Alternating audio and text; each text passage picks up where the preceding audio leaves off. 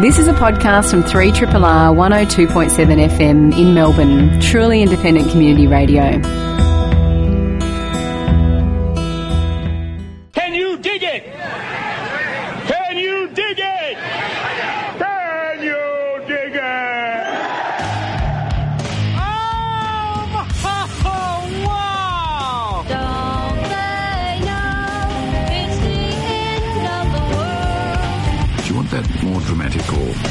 Like sort of understated or what?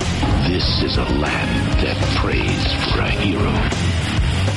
The humor of the entire situation suddenly gave way to a run for survival. You are listening to Greening the Apocalypse on Triple R 102.7 FM. Welcome, welcome, welcome to Greening the Apocalypse, where each week we ponder if civilization is going to crash and burn or crash through the wall of environmental, financial, and political language warning clusterfuck. And if it's crash and burn, is there any Cloud Atlas style neo tribal jewelry we can make from the wreckage? Or maybe make some permaculture paradise. uh, and to that end, tonight, later on the show, we're going to be talking with John Ferris from Edible Forest Gardens, who's going to tell us about all the Harry Potter style weird and wonderful and edible plants that he grows at his marvellous nursery just on the outskirts of Melbourne. Uh, as you may have noticed, if you're a regular listener, Bushy is away tonight, as are Kate and Sarah, all in foreign lands environmental vandals. Um, uh, but we do have, as almost always, Jed McCartney behind the buttons, the half man, half machine. How are you, Jed? I'm well, thanks, Adam. How are you? Very well. It was the end of the tour, wasn't it? It was on Yeah. the weekend. Yeah, it's back to uh, normal sleep patterns now. So, Oh, uh, good. that's good. You look well rested. and in the revolving chair tonight, we have one Charlie Selman, environmental science guy, permaculture student, budding thespian, budding thespian, yeah. and uh, literal subterranean explorer. oh, yeah. Do you want to tell us about one of those two things? Take a pick. Yeah, I don't mind a drain or two. Yeah, Pretty interesting, really. that's fascinating. Uh, the urban infrastructure. Yeah, well, I mean, I think, you know, through my through my youthful vigour Hmm. um, and through my teens, I got right down with digging subterranean different um, water courses and kind of went from there and started having a look at how, you know, um, ancient tributaries and waterways were then kind of they were concretized, even if that's a word. It is now. It is now, yeah. All Triple R's made using of the word. Um, but yeah, don't mind a drain or two. Oh, well, good to have you with us, Matt. Lovely to be here. Yeah. We usually start this show with a segment, What Caught My Eye. Anybody itching to go first? Yeah, I'll- Jed, I'll go. you throw in? Yeah, I'll, um, and and this is actually what caught Bushy's eye, then then caught my eye. Um, it's uh, about one of my favourite topics, uh, cycle paths, and uh, it, it's about Germany, and they've connected ten cities um, within their borders. Uh, with uh, now, what is it, 60 miles of bike path? The aim is to get 50,000 vehicles off the road. So uh, obviously these cities are reasonably close together, but the um, bike path is completely separated from the vehicle lanes. There's, um, I think there's something like 13 feet wide. There's heaps of room, you know, for bikes to go both ways, two abreast, and all that sort of stuff. Yeah. And um, you know, it's something we need to think about a little Oh, bit. yeah, in Street could do with that, couldn't it? yeah, Blythe Yeah, Street could. well, I mean, the, The- idea get imagine fifty thousand vehicles off the road. That's a massive. is that 50,000 vehicles like four person per vehicle, or is it just 50,000 vehicles sort of? Fifty thousand vehicles, and it's probably It's a large number. One person, Yeah, like Oh, you know those Europeans. Yeah. They're pretty good at carpooling. Are they? yeah, Yeah, you look around our city, our fair city, and I've, there's it's pretty rare to see two people in a vehicle. sometimes. yeah. yeah, yeah. The Americans are pretty good at it as well. Oh, Americans are, you know, Right. top top notch one person car drivers. Yeah, Was if you if you ride alone, you ride with Hitler. That was the World War II propaganda. We need to bring that back. Oh, that'd be you know, at a Like time to- when saving petrol was a like to big go and yell that in the Beverly Hills. Hey, yeah. Uh, well, it's a nice one. What what caught your eye? Um, Charlie? well, my eye was caught by an interesting article called "Renewable Jet Fuel Could Be Growing on Australians' Iconic Gum Trees." Um, It's an article in the Conversation, um, and basically the article goes on to um, I'll just pull out some interesting points from it um, to highlight how. Um, Australia's sort of budding export, you know, it says that we, um, our economy may have ridden on the sheep's back, but the colony's first export was actually eucalyptus oil, which I found pretty interesting. And I love a good gum tree at the best of times and the worst of times. So anything we can use them for. What's a worst case scenario where you're lying underneath a gum tree? Oh, that would probably, and then there'd be, and then there'd be a, an old limb, and that would be the. Ooh. But I, th- I think, look, Even at the end of the day, it probably wouldn't be the worst way to go. Yeah. Crushed by an iconic Australian limb. No, that has a certain poetic Yeah, exactly. Yeah. Um, but anyway, yeah. So the um, eucalyptus oil from the peppermint gum was the first um, Aussie export, and got about seven thousand tons now of global demand worldwide. But um, Australia is actually now a net importer of its own eucalyptus oil because of competition. It's a bit embarrassing. Isn't, Isn't it, It a bit embarrassing? Come on, guys. But they are around the world. You travel yeah, the world. well, I think Yeah. every country I've been to, I've seen a eucalypt, and I always kind of pull off a handful. Some of the biggest trees in the world are eucalypts. I think, I the biggest second tree in biggest tree, the Eucalyptus regnans, a mountain ash, yeah, but like, eclipsed only by the. Um, the biggest tree in Europe is some kind of eucalypt. really? Yeah, Wow. Wow. yeah. That's one of the biggest trees in the Americas too. I think. Well, it'll probably be a rogue regnans. Hey. A rogue regnans. Um, anyway, and so, look, basically the, the article talks about how an aromatic cocktail called terpenes are basically the makeup of what eucalyptus oil is, and did um, This is what gives the um, the koalas a little bit of a, Yeah, yeah. a tipple. Yeah, probably. Yeah, it's it's a bit of fermented terpene. Yeah, Gets them turpentine. nice and pissed. But yeah, so terpenes can be refined through a catalytic process to form a fuel with an energy density in the same league as JP10 tactical jet fuel. Some of the challenges from from this sort of stuff is producing enough of the stuff because eucalyptus oil is pretty, um, you know, it takes a lot of leaves to produce a bit of oil. Um, but the article's talking about how there's potential to make it economically viable. 200 kilos of oil per hectare per year is the current plantation produce. Um, but by selecting best genetic stock, blah, blah, blah, um, you could make it up to 500 kilograms per hectare, which is not too shabby. If I don't, uh, I don't know the global um, I'm, use. I'm not feeling it, man. I'm not feeling it. I know you've already expressed. Yeah, my face is telling all that. No, I- I think it's an interesting thing, and it also talks about. So another thing of terpenes is is the production of graphene, which is a um, you know pretty high tech looking carbon film sort of situation. I don't know. You know much about graphene? No, I don't even know what you're talking Um, it's a two dimensional carbon grid or film, less than a millionth of a millimeter thick, but. 100 times stronger than steel. So, you know, I always kind of have a little bit of um, healthy skepticism when I hear like 100 times stronger than steel. But yeah, according to this article, it is. And terpene is the um, sort of main ideal starting material for production of high quality graphene. So, The, re- the reason I was a bit skeptical is like 7,000 tons current production. Mm-hmm. And so I just Googled how much does a jet plane use, and a 10 hour flight is about 150 tons. Yep. So that's.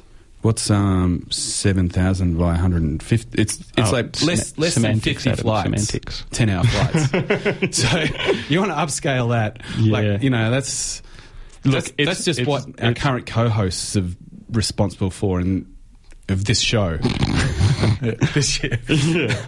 I think it's a. Ma- massive potential, though, Massive isn't there? Yeah, but it, Well, it maybe. requires some vision from governments and Yeah, but get any cut down by look, Adam you're Grubb. comparing something where you stick a, s- uh, you know, a big straw in the ground and out spurts a million years of compressed sunlight, and it's already, you know, concentrated versus something that's distributed and requires cooking and processing and harvesting and um, it's it's just it's never going to have the energy return on investment that f- a fossil fuel does. Mm, and I, but I think I think as well, like the thing of, I mean, maybe for the paper as well. The the, the thing of, um, I think what it's highlighting is interesting is the the use of eucalyptus oil other than just cleaning and smelling nice. Um, because there are actually a whole bunch.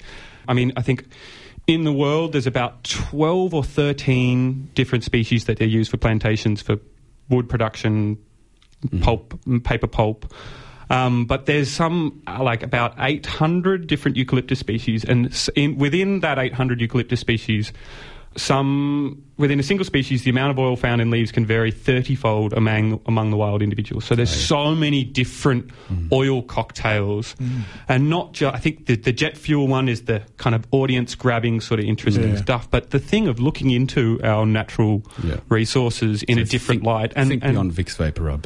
Vic- Yeah. exactly. And, point. and if you can make jet fuel, you can make diesel. You Exactly. Just add, add oil to it, and you've got Yeah. diesel. So Um, and I think as well, there's talking about how eucalyptus trees are really, really, really versatile growers and quite resilient. So they can be grown on, um, you know, marginal land and all that sort of stuff. That is true. They are Um, remarkable plants. Yeah. Yeah. So yeah, that caught my eye.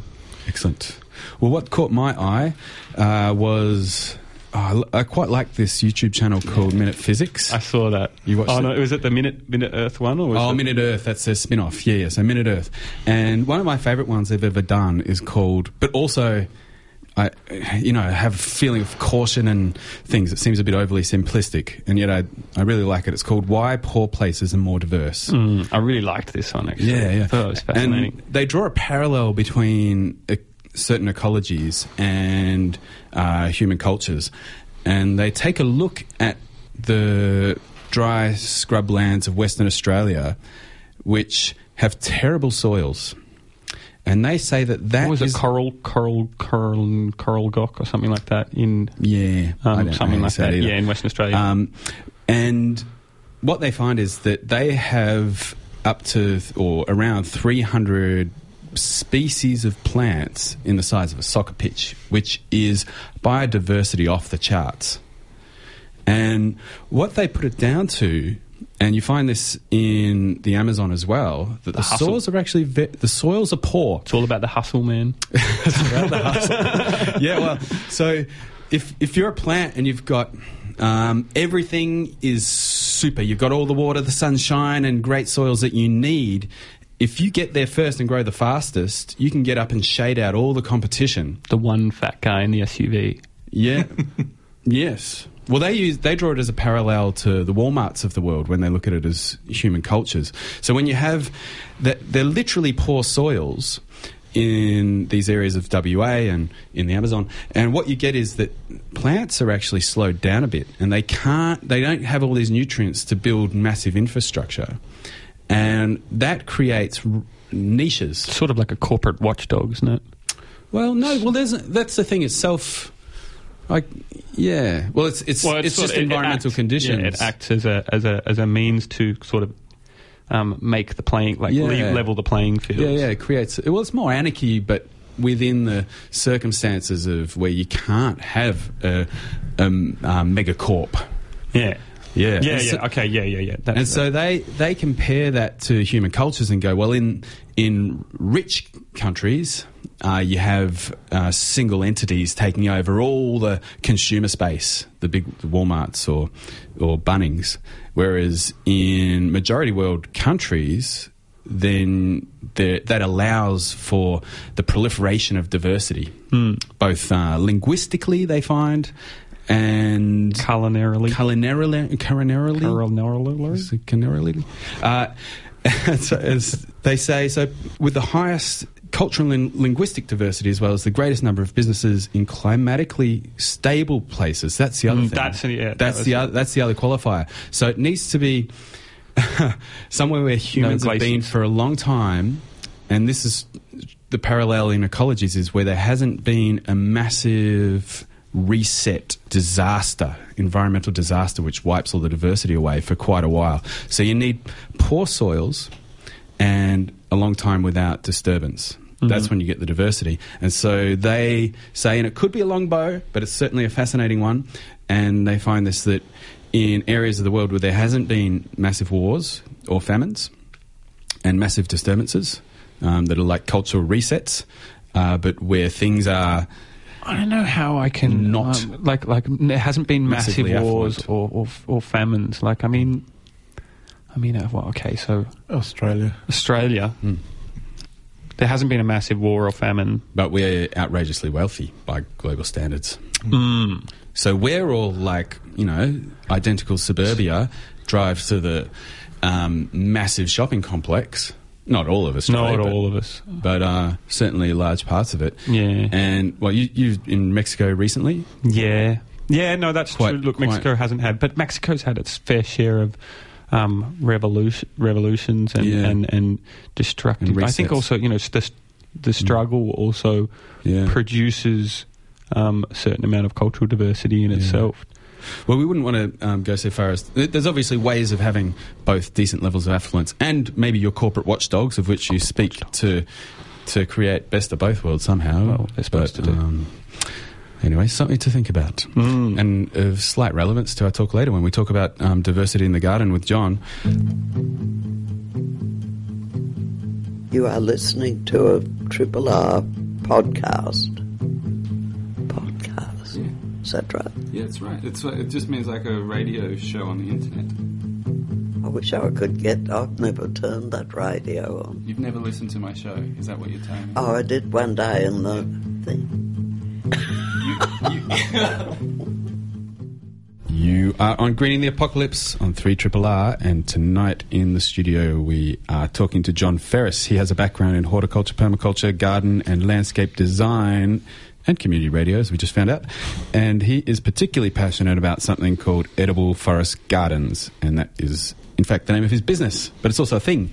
And he runs a large nursery in Wonga Park on the at the edge of Melbourne's east, which I was lucky enough to just happened to be driving past uh, a couple of months ago and dropped into, and it was a veritable botanical imaginarium of weird and wonderful food plants. And uh, I felt like I was the in the permaculture equivalent of Willy Wonka's chocolate factory. Uh, so thank you, and we get, uh, for coming in, John. And you're going to sh- brought a few things in for us, which is Yeah, doubly fantastic. So welcome to Triple R. Thank you. Uh, now, let's let's just set the framework for why what you're doing is uh, significant and important. I just did a little Google, and apparently, three fifths of the, the total food we eat comes from three crops: annual grains, Yep. maize, rice, and wheat. Problems there? I always like to talk about the number four crop, which we don't sort of mention, uh, which is in like in particularly in uh, the Western world, which is lawn. A lot of people don't realise that just as much energy goes into producing lawn as all those other crops. Yeah. It's number four from the planet. It's crazy stuff. Um, I have a small lawn. I'm not anti-lawn, but you know, it's all good. But look, diversity is the key. Um, one of the reasons for becoming interested in in forest gardening was look, I've been a gardener for a very long time. I'm also tend, tend to be a bit lazy. And so the idea of having a vegetable garden and tilling the soil and trying to create a, a lot of work for myself and inevitably you get sidetracked. The weeds come back. You've got to put more work in. Hmm. When I came across permaculture and the whole idea of an edible forest garden, which is an edible ecosystem, hmm. which is self-maintaining and self-fertilizing, I went, this has got to be great. This is a great idea. Let's have a look at this. And because I've got a background in horticulture, it was just a natural fit hmm. and got very, very excited. And the more I looked into uh, the diversity of food plants on the planet, which it guesstimates there's about 20,000 different food plants on the planet that humans can eat, of which, like you say, um, yeah, the main crops, yeah, most people probably eat about 200, probably 30 on any sort of regular basis. Two Would be hundred about it. larger than I thought we'd eat. Yeah. Overall, as a species. Oh, okay, right. Yeah. And of course, I mean, you, and coupled with that um, is the the nutrient density of those sort of main crops seems to be dropping, which is fairly common sort of knowledge these days. Yep. Um, and probably the damage to arable land would probably be a bit of a factor in there as well of all these annual crops that we're producing. Hey, Absolutely, yeah, absolutely. With the large mechanising, um, industrial, agricultural systems, and all the poisons and chemical fertilisers and all that stuff that we're putting into our bodies and into the rest of the planet is certainly not helping things. And so, we look at edible forest gardens as an alternative um, to growing good crops and sustainably um, as an alternative. And it's certainly, I've got one myself. Uh, one of our main goals in uh, with the reason we established the nursery was to get the whole idea of get as many um, edible forest gardens out there in the suburbs and just see what happens. I mean, the movement over in um, started basically in England, it's gone to America, and it's been going for about 20, 30 years. We're just a bit slower in this country. Um, but we've got a whole stack of other climate conditions that we can grow things. I mean, typically, uh, a lot of the the American books and certainly the English books don't grow avocados. You Mm. can grow an avocado no problem in Melbourne. Which I don't think a whole lot of. I mean, like obviously a certain amount of people know, but I don't think a whole lot of people know that you can actually grow an avocado in Melbourne in the right conditions. Yeah, there's uh, commercial orchards on the peninsula, I believe. Bam. Yeah. Uh, so, what what distinguishes this thing, edible forest garden? You've mentioned diversity uh, from our annual cropping broadacre wheat production, for example. Typically, we um, we look at, um, at just mo- modeling, the uh, the garden like a forest. Like the forest is one of the most productive systems on the planet. Um, but you know, eucalypts, for example, you can't really eat in many of our forests. So it's a forest designed purposely for food production and production of things that we can use. Um, and just taking the same attributes of a forest and introducing them into into uh, making an eco- ecological system that'll look after itself. And that's the idea. Does that include as well, like the, the inclusion of um, of animals in the forest as well? Always, um, including ourselves, which Yeah, in okay. a lot of cases, um, in most, we tend to forget, Forget about it, the yeah. humans uh, are actually intimately involved in the system. Um, and yeah, you've got um, um, all the animals you can put in. Chickens, animals, and that type of thing. But of course, you're going to have the birds that are going to visit the garden. Hopefully, not too many cockatoos. Mm-hmm. Um, you're going to have the insect life. Vital, absolutely vital for a sustainable ecosystem, any type. And you can have the possums, and you can have one of the interesting things I've discovered. How do you deal with possums? Well, diversity is the key. they can't eat everything. Yeah, That's right. it. You just put enough out there, and you'll get some return back. If you put a lot of energy in, you'll get some out. But if you walk away, I haven't really worked in my garden now for two years, and yet I can still walk out there pretty much every day and get something back. But if I go out and put more energy into the system, I'll probably get more back. So, What, does it look like, John? So if I wanted to convert my front yard in Brunswick into a um, edible forest garden, because when I uh, first heard this term, you know, you start imagining forests. yeah. So what what does it look like? Is it is it It's very much a. Um, there's a lot of examples in, in this sort of area. Um, in a you can be as big as you like or as small as you like. It doesn't really matter. But it's the it's adapting it um, to your environment. Um, it's usually we talk about a system of layers. So in a forest, you have an upper layer canopy. You have a mid layer. Like a f- small fruit tree in this in this case might be the guy, and then you have some understory crops, herbs, herbaceous um, plants, those sorts of things, even bulbs, uh, all kinds of things. So it's, it's and then ground covers. You've got edible ground covers as well. Um, So, John, would the upper would the upper layer be some sort of large, uh, what, like a nut tree or something like that? Could be, preferably, depending on the scale. Yeah. If you're looking at, because if it's going to be anything over, look, five, six metres, you don't really want to climb it. So Yeah. a nut tree is ideal because it'll drop. Like a macadamia, for example, Mm. will drop and deposit all its nuts on the ground. And Yeah. fantastic. You don't have to do the work. And then adjacent to that, um, you can put in some small fruit trees or something like that. Yeah, apple, pear, something like that. Mm-hmm. And what are, what are some of the other plants that you might find in the garden? Well, we've got a whole stack layers. of oh, other layers. Yeah. Okay. Um, well, we talk about the fungal layer is another layer that you put into the system, so you can do that type of thing. So you, you've introduced edible mushrooms into.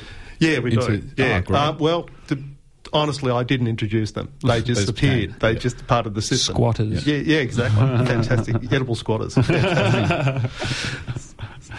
so you said this has been around for 20, 25 years as a movement. yeah. and I don't know. Obviously, there's got to be heritage that goes back beyond that, and it's, but it seems like it's mostly where there are traditional systems that sort of similar to what you describe as in the tropics.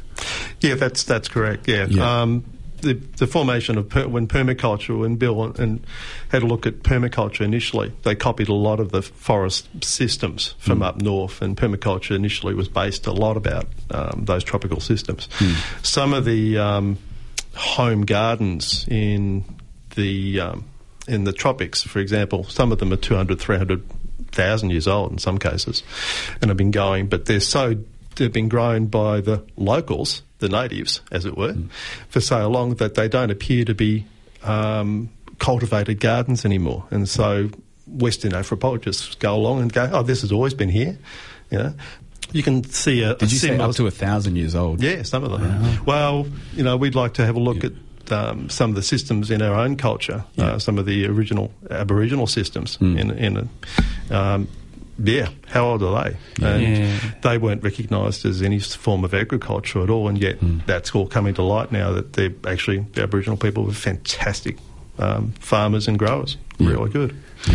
Yeah, and it'd be interesting to see. So the food forest concept sort of blurs the line between, you know, um, kind of like cultivated, you know, row crops, and you're kind of Yeah, like boring. tending to, yeah, boring, um, and tending to kind of mix it up and switch up the the structure so that it it kind of emanates nature.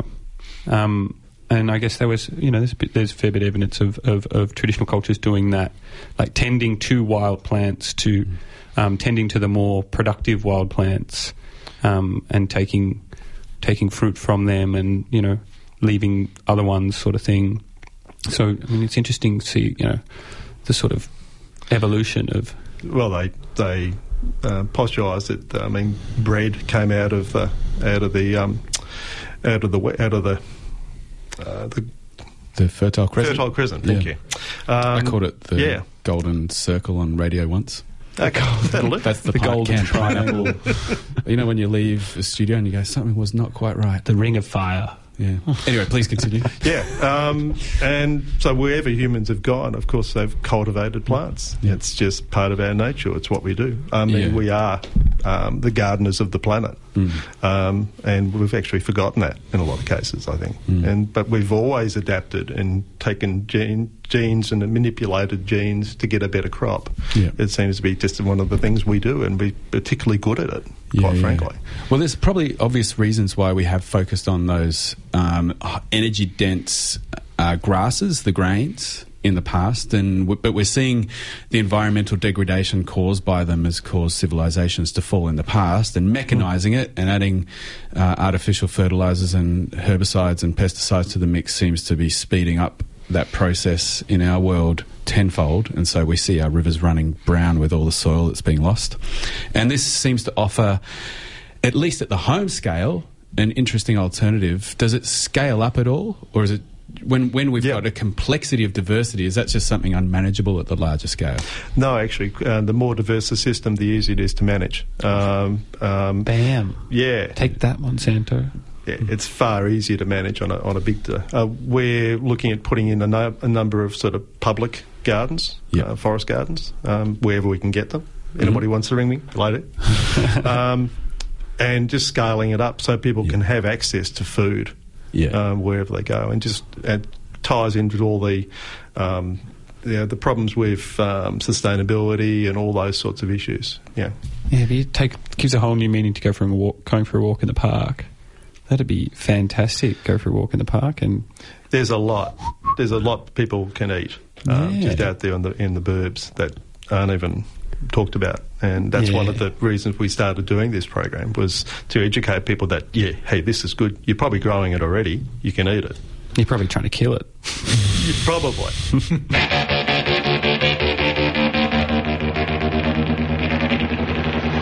And you are listening to Greening the Apocalypse on 3 Triple R. Greening the Apocalypse is the show, and Triple R is where you are. We have been talking and are continuing to talk with John Ferris. He is owner and proprietor at Edible Forest Gardens, and we've been talking about what that means, which is his business name, but also what he does. And we're about to taste very excitedly looking at this incredible pile of weird food. Very colourful, very interesting. Now, you Oh. mentioned, John, that you don't eat a regular diet. How many how many food plants would you eat in a normal day? Oh, look, I probably, as I'm wandering around the nursery, I'm probably consuming uh, probably 30 to 40 at Yeah. least. Um, flowers, leaves, all different types of things um, as we're growing through. So there's, yeah, you're just picking and eating all the time. I'm, and I'm not getting getting fatter, which is really cool. How many things do you actually grow there? Uh, last time I looked, it was about um, not counting like apple varieties, for example. Mm. Um, look, probably 750 odd um, plants. Not counting. Not counting the like 550 varieties. of apple, for example. Wow. You know, um, so they're yeah, and we're just developing more and more all the time. I'm, I discover pretty much a new plant every week, and I've either got to go and get it. I can or see- try and find you've it got the somewhere. addict look in your eye. I, yeah, I'm definitely a plant geek. Hey, Yeah. the, what um like you're obviously growing plants from all different sort of ecological niches and different um, um, areas Climate of the zones. world, climates and Yeah. stuff like that. Are there any plants that just don't grow? Oh yeah, yeah. There is stuff. You, you look. You're, you're going to struggle to grow a mango in Melbourne. Let's face Yeah. it. Yeah, it's just not going to. It's just not viable. Um, you know, avocado's not a problem, but Coconuts, and, and part of think that about it. coconut Yeah. exactly. Although there is a nice dwarf coconut, which is possible. Oh, the Chilean. What do they call them? Yeah. with, with a Dwarf little coconut. Yeah, like Yeah. The, the size of a, a macadamia. Yeah, Yeah, yeah, yeah. It's quite small. And what's the, yeah, getting that open Again, for a plant small- geek stuff. Huh? yeah. So, look, I bought a whole stack of stuff for you guys to try. Bring it, bring it. What do you got Like you were talking about eucalypts before, which is really nice. And this one's, I'm going to pass it out. Just at all those use this one. This is a, a lemon ironbark. It comes from actually up, right up north. Yep. Um, just crush it and have a smell, guys. Just sit you reckon about that. While the guys are uh, looking And- at that on the other side of the desk, Oh, I have to say Adam's been um, drooling for probably the last 15 minutes. I have, Looking I at this food. haven't so- been able to concentrate on anything else. Mm, yeah, I'd say this. No, is that some- smells beautiful. Some And uh, this- just smell like a, uh, like it would make a nice tea, almost. Yeah. Could what add was- an Earl Grey type. You, what were you saying before? It was like a like a bay leaf sort of thing. You can Use put it it like in a bay leaf. Yeah, Yeah. that's what Wow. And it's easy Beautiful. to grow. I mean, and there's another, like, there's another two or three eucalypts you It's can. so you can- potent, isn't it? The strawberry eucalypt's another one. You know, and do you get which a they bit use in ice tipsy cream. like a? Do you get a bit tipsy like a koala? Do you, have- drink? you have I don't have to it, take so a I don't know. Yeah, but yeah. What else you got for us? Okay, well that's sort of like the upper story plant. Uh-huh. you can Oh, yeah, grow. 'cause yeah. So we're we're going to go. We're going to go down Break into down the forest Okay. uh, as we go through. Like I've got a couple of um, quite a few forms of um, a which is sort of like the hibiscus family. Yeah, which you can eat most. Most of them you can most eat. Most hibiscus you can eat. Most as well, hibiscus you can eat, and it's an enormous um, genera. It's um, Yeah. Malva. It's just Malvaceae. It's just Yeah. huge, and the vast majority, including the native ones, you can eat. Yeah. Um, but of course, eating is one thing. Palatability is another. Yep. Um, so I brought al- along a few that we've been sort of experimenting. All the plants that I have at the nursery, I've actually eaten, and so I can There you go. vouch that you're not, I'm not going to kill you guys. Okay. growers guaranteed. Yeah, absolutely. So have a have a nibble of that one. That's a butylon. It's one of the abutilons or Chinese lantern, and it's got a really Chuck one nice. over this way. Oh yeah, is This one. that's sort of um. Oh, what's that remind me of? They're quite sweet. It's sweet. Um, It's very good. It's got a little bit of the um, mucilage of the Malva family. yes, what's exactly. It's Bit very- gooey? bit gooey, bit, Bit good. Really, um, really good for the digestive system. Mm. All those sorts of things. And that would be beautiful on a salad Yeah. because it, All right. it looks fantastic. What we're, we're looking at this uh, beautiful orange hibiscus And flower the with the red- beautiful with yellow in the middle. red variety. Is this the? yeah, this um, is a uh, this is a fairly new form uh, which we've tried. Same kind of thing? Same sort of thing. It's really. Did you think of that one? Yeah. And so they were. That's what it reminds me of. Tastes a little bit like a fig. Just a very, very, very subtle figgy. I'll go with that. Mm. Now, I'm imagining. So, Jed was asking what, what things look like before, and we talked a bit about, you know, the, we're using the word forest, but aesthetically, mm. that is going to be a beautiful plant. And Well, it's flowering now, and the, like, it's, Yeah. it's real good for the for the honey eaters and the bees love it. So it's got a number of sort of features in the garden besides Yeah. just edibility. And that's another and sort it's of tough as nails. Um, you I can't mean, kill it. If someone's got one of these gardens going in their front yard, basically you could make it look like the neighbour's cottage garden, right? Oh yeah, absolutely. Just the difference is that every plant in there is edible. Uh, we're handing around another one Yeah, now. It looks a bit similar. This is similar. It's, um, this A is red called a, a Turkish turban. Jed's itching for some. Yeah, there we go. Get one over there.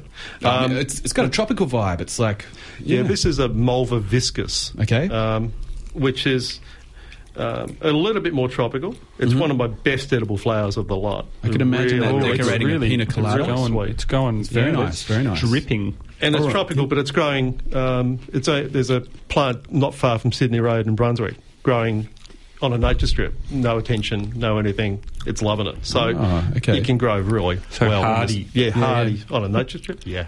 I'm surprised more chefs don't use this stuff to decorate salads, as you suggested, Adam. I mean, Definitely. I mean, they're, they're beautiful flowers. Mm, yeah. It really, ta- And really tastes vibrant really colours. nice. Yeah. What else have we got, John? Um, now, well, another common plant that people have in their gardens are fuchsias. Oh yeah, yeah. Um, and there's look, there's a whole stack of fuchsias. Yeah. Um, some and I call them pepperberries, which I've got one later. Hmm. Um, you can try, and but I always get a little bit of tickle at the back of the throat. oh yeah, I've quite eaten them too, and you get it's slightly unpleasant with some species. Well, This is- or some varieties. So I'm This give it a particular variety I'm going to pass around for you guys is Yeah. uh, Fuchsia boliviensis. Wonder where that comes from. Um, and these are one of the best ones I've ever I've ever had. I think it's So what, and are these? So people would be familiar with the flowers of fuchsias, but you might not have noticed the berries, and they're kind of. Lo- they, it looks more like or less grape. like a. Uh, a bullet, a bullet, as exactly like as in the, Yeah. The, the, the lolly. not a three or three, the, the, the lolly, the chocolate coated licorice. That's what it looks like. and they're almost translucent. yeah. Yeah. Oh. But there's They're not really a lot juicy. of fruit around this time of year.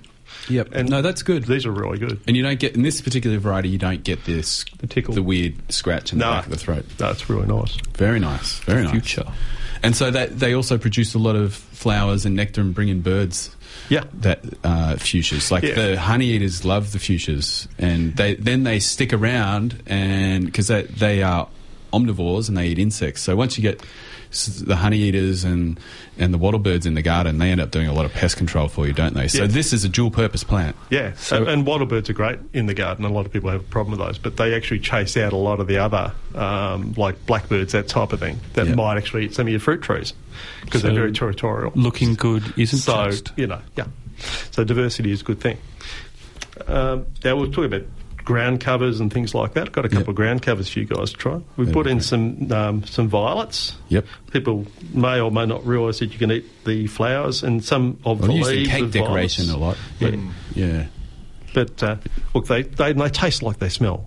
They're Yep. fantastic. You wouldn't make a, a meal out of them, but a Mm. few flowers in the salad, awesome, really good. Well, so far, we're uh, it's been a very visually uh, beautiful uh, gastronomic experience. But I don't think we're feeding the world with these flowers. Have you got anything of, with some calories? Yeah, f- oh, just try this one. This is um, So. Chinese artichokes. Okay, it looks like a witchetty grub. They do They're look like a like witchetty, witchetty grub. grub. but it's a plant. It's not moving. That's confirmed. and It's uh, So very very crunchy. crunchy.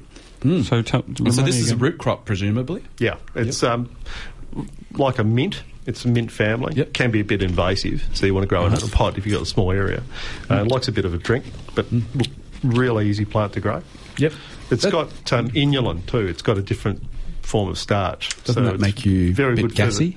Can no, not like uh, farty chokes. Okay. No, uh, nowhere near. All right. They're um, it, just enough. Um, Yep. But just look, never, never really took off in um, a lot of cultures. But I think they're just fantastic. Um, what's the um like? How easy is it to? You said they're a root crop. Are they pretty easy to get out of the ground? Oh yeah, they Yeah, only grow down about oh, five, ten centimetres Yep. into the ground. So And unlike potatoes, harvest. even though they're very small, they um, they are very clean and smooth, so they'd be easy to wash. Yeah. Mm. So, Have a slightly sort of nutty. yeah. Not a lot of flavour, but but No, very but pleasant subtle. texture. It's all about the pleasant subtleties, texture. isn't it? Oh, okay. Now this looks more serious. We're Yeah, holding something the size of a cricket ball, but looks like it could be off Doctor Who, and it could hatch into a Crazy brain-sucking alien. truffle. yeah, No, it looks Yeah. quite potatoey actually. What do we got? What do we got there, John? This is a um, apios, or um, uh, it's a uh, ground nut. Ground nut. it's an. American native. Yep. Um, uh, we, uh, apparently, the the Indian people used to transport them all over the Americas. And look, we've just happened across a, a particularly good cultivar. Um, It doesn't seem to produce any any seed. It's a legume. Yep. Um, and it produces crops from. Um, well, I planted three. I got a, a massive crop just out of three little tubers, and they're really very, very productive. So legume, would I be right in presuming that it's also a nitrogen fixer? Correct. So again, dual purpose. Dual purpose. so Dual nitrogen fixing, it's like adding. F- you said that your edible forest gardens uh, produce their own fertilizer. That would be an example. You are on Greening the Apocalypse on three Triple R, commencing the wrap up. John, what have you got coming up? Or I know you regularly do free workshops because part of what you're you've started a business, but now you have to tell people why they should come to you. Exactly. Yeah, we regularly have um, um, speaks, uh, talks, and, and um, which is free. We don't charge for them. We just you know, gold coin donation. It'd be nice to cover cover the coffee. That'd be fine. But typical in the first Sunday of the month, we try and have some events out there. The next one coming up will probably be on some of these tubers that we've been talking about today. Um, but we do everything from um, just regular gardening shows as well. Um, and citrus is a good one that's always very popular. And uh, yeah, just to get just to get people in contact back with the soil, which is, you know, you, you can go to Mr. Bunnings, but you may not get quite the service that you're looking for, answer some of the questions. And we've And got a diff- slightly different ta- take on, on how we do things, so, you know. Oh, I'm sold. And where, where do we find your services? Uh, we're out at Wonga Park, um, number five Lower Homestead Road in, in Wonga Park. So, So, folks, Google edible forest gardens. They'll probably and Wonga Uh, Park. They will find you. Facebook page. Yep, brilliant. Uh, well, thank you, folks. Thanks, Jed, for pressing all the buttons this evening. My pleasure. Thank you, Charlie. You've been an excellent co-host. My absolute pleasure. And thank you so much, John, for coming all the way from Wonga Park. And the food, Fantastic. the fantastic and bringing food. in amazing food. We tasted some great tomatoes and, and uh, rare varieties thereof. Hope a- our descriptions were sort of fitting. well, I had a good time. yeah, I had a good good time. Sorry, guys. Yeah. What's, Uh, what's happening next week? Next week, thank you, Jed. We're going to be talking to Seona Candy. She is a return guest, and she has just produced a, uh document called Foodprint Melbourne, which is looking at Melbourne's food bowl. How are we going to feed ourselves now, and when the population rises to seven million people? And we'll have the uh, two lovely uh, lady co-hosts back from Uh, OS. No, we'll have we'll have. have one. Oh, we might have both. You're right. Yeah, It's definitely maybe. Yeah. yeah. we'll be able to hear about the whole world between their travels, almost. Grubby or Adam has been my name. You can call me either. I don't mind. Uh, we'll be back next week, and until then, have all the fun. This has been a podcast from 3RRR 102.7 FM in Melbourne. Truly independent community radio. Want to hear more? Check out our website at rrr.org.au.